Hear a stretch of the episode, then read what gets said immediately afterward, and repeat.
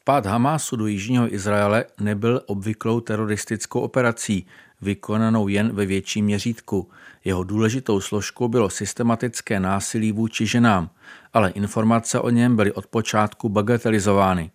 Asociace izraelských krizových center pro znásilnění před pár dny vydala zprávu, která schrnuje vše, co je zatím známo. Dokument schromažďuje veškerá zjištěná fakta o této konkrétní stránce tehdejšího vpádu Hamásu. Je výsledkem sběru informací od přeživších, z velké části uvedených vlastním jménem, přímých svědků, záchranářů a dalších pracovníků. Je také založen na videích, která pořídili sami útočníci, případně na výpovědích těch, které se podařilo zajmout. Jedním z problémů při sběru důkazů je, že podstatná část obětí sexuálního násilí je po smrti a nemůže tedy vypovídat. Těla mnoha obětí útočníci spálili, případně byly oběti pohřbeny dříve, než mohly příslušné úřady, zahlcené přísunem těl, vytvořit obvyklou forenzní dokumentaci. Ženy byly podle zprávy mučeny, hromadně znásilňovány, často zvlášť trýznivým způsobem, v některých případech před očima jejich blízkých.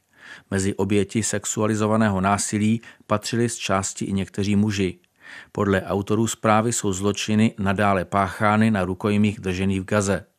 Tyto zločiny byly podle zprávy tak četné a prováděné s takovou systematičností, že je možné je považovat nikoli za nahodilé případy nebo projev ztráty sebekontroly jednotlivců, ale spíše za předem zvolenou bojovou metodu. V něčem se tento systematický postup podobá jednání islámského státu v době jeho rozmachu, němž se sadistické jednání vůči zajatým ženám chápalo nejen jako právo bojovníků, ale také jako nástroj vyvolávání hrůzy nebo záměrného ponížení druhé strany. Ovšem zatímco zločiny ISIS nikdo nespochybňoval, přeživší izraelské oběti se krátce po 7. říjnu museli vyrovnat nejen s traumaty a zdravotními následky, ale i výsměchem na sociálních sítích a také odmítáním uznát, že těmto zločinům vůbec došlo. Týkalo se to i mezinárodních ženských organizací nebo OSN.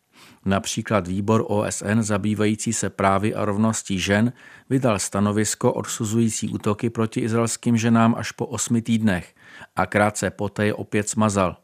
I proto vznikl zmíněný dokument izraelských krizových center, který má doložit vše, co se podle jeho autorů stalo. Důvod k popíračství může vězet v přesvědčení, že uznání zločinu proti ženám ze 7. října by nevhodně narušilo zavedené rozdělení rolí pachatelů a obětí. Paradoxní je, že své zločiny členové Hamásu sami natáčeli a vysílali a představitelé hnutí výslovně uvedli, že podobný vpad do Izraele hodlají zopakovat. K popíračkám zločinu proti izraelským ženám patří mimo jiné Rým Amsalemová, zvláštní zpravodajka OSN pro násilí na ženách a dívkách.